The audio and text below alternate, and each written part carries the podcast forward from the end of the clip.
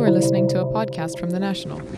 Just two hours ago, Allied air forces began an attack on military targets in Iraq and Kuwait. It was January 1991 when the late President George H.W. Bush announced America's intervention in Kuwait. This conflict started August 2nd when the dictator of Iraq invaded a small and helpless neighbor.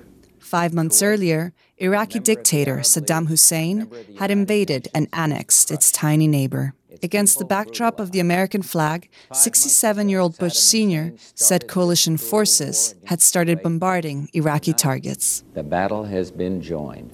He sold the war to the American public by citing the need to protect what he called a small and helpless country. So it was that he became the first member of the Bush family to launch a military operation against Saddam.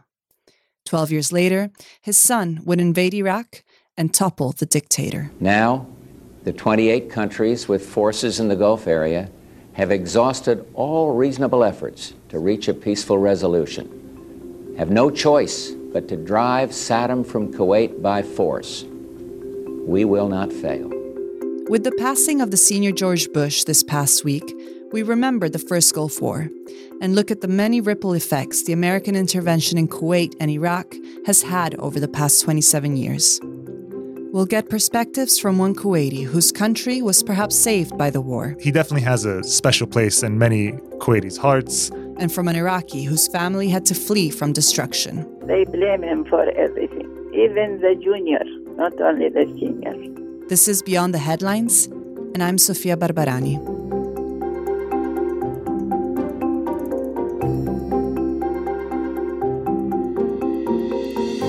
Arab leaders sought what became known as an Arab solution, only to conclude that Saddam Hussein was unwilling to leave Kuwait.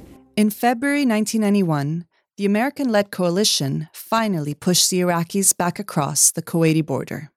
Fast forward 27 years, and Kuwaitis are still grateful for Bush Sr., a hero to many.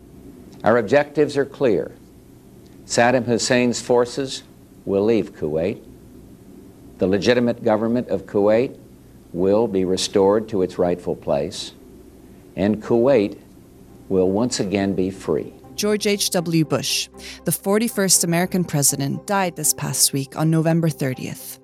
In Kuwait, the capital city's landmark towers lit up with an image of the late president and of the American flag. We talked to Nasser Al Wasmi, who grew up in Kuwait and covers the Gulf region for The National. Nasser, thanks for joining us today. Thanks for having me. So, you were born and raised in Kuwait, and you were a kid when the war began, but you remember it vividly. I realize it's a very personal topic for you, and I appreciate you taking the time to, to talk. But let me ask you a more analytical question. Did President Bush Sr. step into Kuwait for humanitarian reasons, or do you think it had more to do with oil? Well, I think it's both, Sofia. In terms of oil, if Saddam had succeeded in holding on to Kuwait and then went on to invade Saudi Arabia, he would have effectively controlled the majority of the world's oil reserves. This is a man who was no friend to the United States at the time of the first Gulf War. The relationship waned early on in the Iraq Iran war.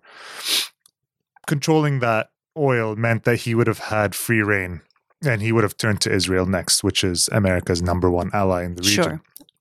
On a humanitarian level, Bush at home said that he was going to intervene in the first Gulf War to fight for freedom, to fight for, for democracy.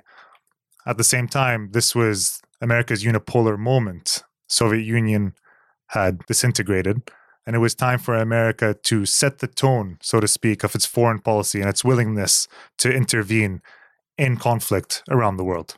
So, Bush Sr. passed away last week on November 30th. Can you tell us in Kuwait what the civilian and political reaction to this was? Politically, the Emir of Kuwait, Sabah al Ahmed, sent his condolences to the Bush family. He also sent a senior Kuwaiti diplomat to Washington to attend the ceremony socially, uh, on a civilian level, it was more heartfelt. The Kuwait Towers, the hallmark building of Kuwait, went dark earlier this week. And then when it was lit back up, it was illuminated by an image of Bush Sr. and the two Kuwaiti flags side by side. His image, that represents that his image still looms large, and it does in the public consciousness of Kuwaitis, uh, both from my generation and those that are older, especially, that this man stepped in to fight for Kuwait and its sovereignty. And this was last week. Let me go back to 1990 when the war began. Many Kuwaitis left the country fearing for their lives. Did you stay? Did your family stay? Or were you forced to flee as well? Our family decided to stay. The extended family mostly decided to stay in Kuwait as part of the resistance. We published and helped or we helped publish the underground resistant newspaper my uncle was a politician member of parliament and the iraqis really wanted him to side with iraq to legitimize the government in kuwait which he refused to do all the while all the men uh, in my family decided to grow beards as part of uh, a symbol of resistance against the iraqi occupation of kuwait and they didn't shave it until kuwait was liberated so you were a kid at the time. You were, what, four years old? Yeah. Do you remember a sense of danger at all when the war was ongoing? Well, as a four year old, and especially when the war started, I had actually I had no idea why we were we had moved to the basement. We were living at the time in a six apartment building uh, that was owned by my dad and his brothers, and all the families moved to the basement as part of a security measure in case a bomb went off or now you're better off underground. Whenever bombs did go off, uh, to make sure that I wouldn't be scared, my dad would actually grab a huge traditional pillow, which uh, is part of a ground seating for Bedouins, and he'd slam it on the floor. And it would kind of create that deep, bassy sound that you would imagine you'd hear in a basement. I didn't know anything was going on until they actually took my dad and my uncles uh, as prisoners. And that lasted for a while. And that's when I saw my mom tense up and everyone in the family was beginning to worry. Uh, I got a glimpse of it, obviously, and I understood that this was not exactly a fun field trip to the basement of our house with all my cousins. Since then, retelling the stories and whatnot has kind of they've been included as part of my memory. So I can definitely say that from my end, it was a bit more childhood folly, whereas for everyone else in my family who was older, it was definitely a troubling and stressful time. So there must have been a sense of relief when then President Bush decided to intervene in Kuwait and push out the Iraqi military. One of my earliest and most vivid memories is of Kuwait City bursting into a parade. Uh, the flag flying again, which I obviously recognize that for. Uh, after eight months of it being an Iraqi flag across the street from where we were living at the time was a school, a public school, and on the tallest building there was a f- flag of the Iraqi flag flying. In February, when Kuwait was liberated, it was replaced with a Kuwaiti flag. In the parade, singing songs, singing the national anthem, uh, in the cars. And then, of course, as part of the images that we were holding up was a picture of Bush or Baba Bush, as many of the kids were calling him. It's uh, Baba being the Arabic word for father. So he's definitely has he definitely has a special place in many Kuwaitis' hearts. He's regarded as a hero in the country, and he really set up the fondness that Kuwaitis have with Americans, and that extends to the political realm. There's a special relationship happening there because of the history between the two countries. And it's now 27 years since the start of the first Gulf War. Bush Sr., as we said, died a week ago. What would you say is his most lasting legacy in the region? As I mentioned earlier, Bush, he set precedent for future presidents in terms of why America would go to a foreign land, dedicates their sons and daughters to fight in a war that really they have not much to do with. When you read the transcripts between the American ambassador in Iraq and Saddam, before the Gulf War, she said that America is not involving itself in Arab conflict. But we know that is not true. His son, Bush Jr., almost a decade later, went back into Iraq to, quote, finish the job that his father had started. And that was a lot of the same narrative that was being played by his father, except obviously it was not as internationally supported as the first Gulf War. He went in there to fight for democracy and to fight for freedom. And at the end of the day, he was he truly believed that he was fighting for his father's legacy. And I think 20 years from now, if Iraq is a fully functioning country, the Bush senior, Bush junior duo will be remembered as the American presidents who were able to successfully topple the Iraqi dictator Saddam Hussein, this tyrant in the region. Nasser Al Wasmi, thank you so much for joining us today. Thanks for having me, Sofia. When peace is restored, it is our hope that Iraq will live as a peaceful and cooperative member of the family of nations, thus enhancing the security and stability of the Gulf. Nasser alluded not just to the legacy Bush Sr. left in Kuwait, but across the region too. So we also wanted to talk to an Iraqi who lived through the first Gulf War. We called Suhaila Darwish in London. Mrs. Darwish was born in 1936, the daughter of Iraq's first attache to Palestine. She went on to study biology in Cardiff and marry Hafid al Drubi, one of Iraq's most prominent painters, known for his use of cubism to depict Baghdad's day to day life and its people. Today, Mrs. Darwish resides in the UK, but 27 years ago, when the First Gulf War began, she lived with her family in her native Baghdad. She joined us on the phone and told us about how she remembers the coalition's first bombing in Baghdad. Oh, yes. The first bombing was uh, about 2 o'clock in the morning.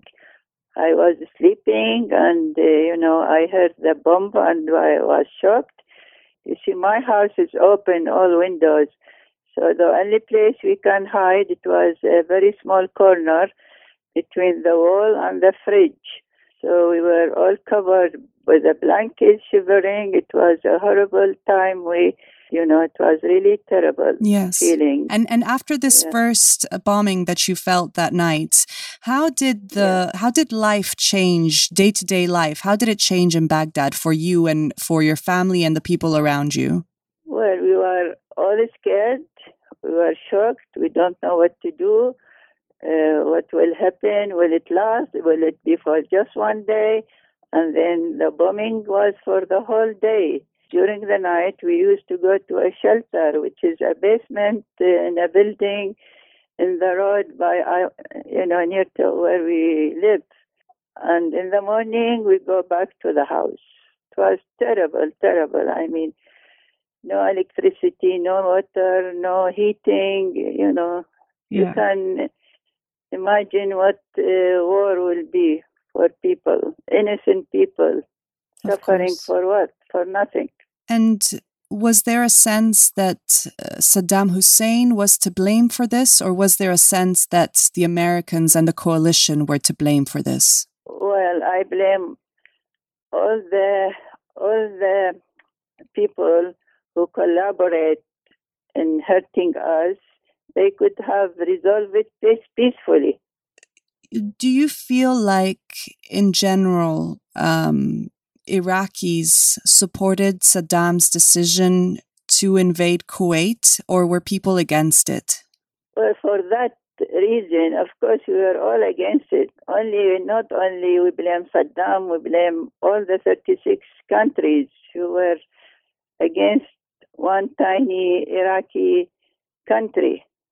You see, what for? They could have uh, sit down and resolve the problem Yeah. peacefully Yeah. and avoid all this chaos and what is happened after it. The people migrated, the terrible situation in Iraq. Up to now, Iraqi is suffering because of that uh, uh, invasion of the war. So, Yeah. do you feel like Iraq's suffering is also a legacy of Bush Sr. and his decision Yeah. to intervene? Definitely, definitely, definitely. There are uh, so many reasons why they invade, they bombed Iraq, and they want to to control not only Iraq, the whole area. So it's been uh, it's been many years since since you left and and since the first Gulf War ended. How do Yeah. you think? How do you how do Iraqis remember Bush Senior today? Well, from my point of view, I mean, they blame him for everything, even the junior, not only the senior. Saddam was warned over and over again to comply with the will of the United Nations, leave Kuwait or be driven out. Saddam has arrogantly rejected all warnings. Instead, he tried to make this a dispute between Iraq and the United States of America. Well, he failed. These were two sides of a military intervention that liberated one country and shattered another. Bush Sr.'s death was mourned in tiny Kuwait, where his readiness for war was welcomed, while in neighboring Iraq, the long lasting effects of the First Gulf War can be found in the country's ongoing troubles. Thanks to Suhaila Darwish and Nasser Al Wasmi for their time. Read more of our coverage of the Middle East on our website, thenational.ae. Subscribe to Beyond the Headlines on Apple Podcasts or your favorite podcasting app. I've been your host, Sofia Barbarani. Join us again next week.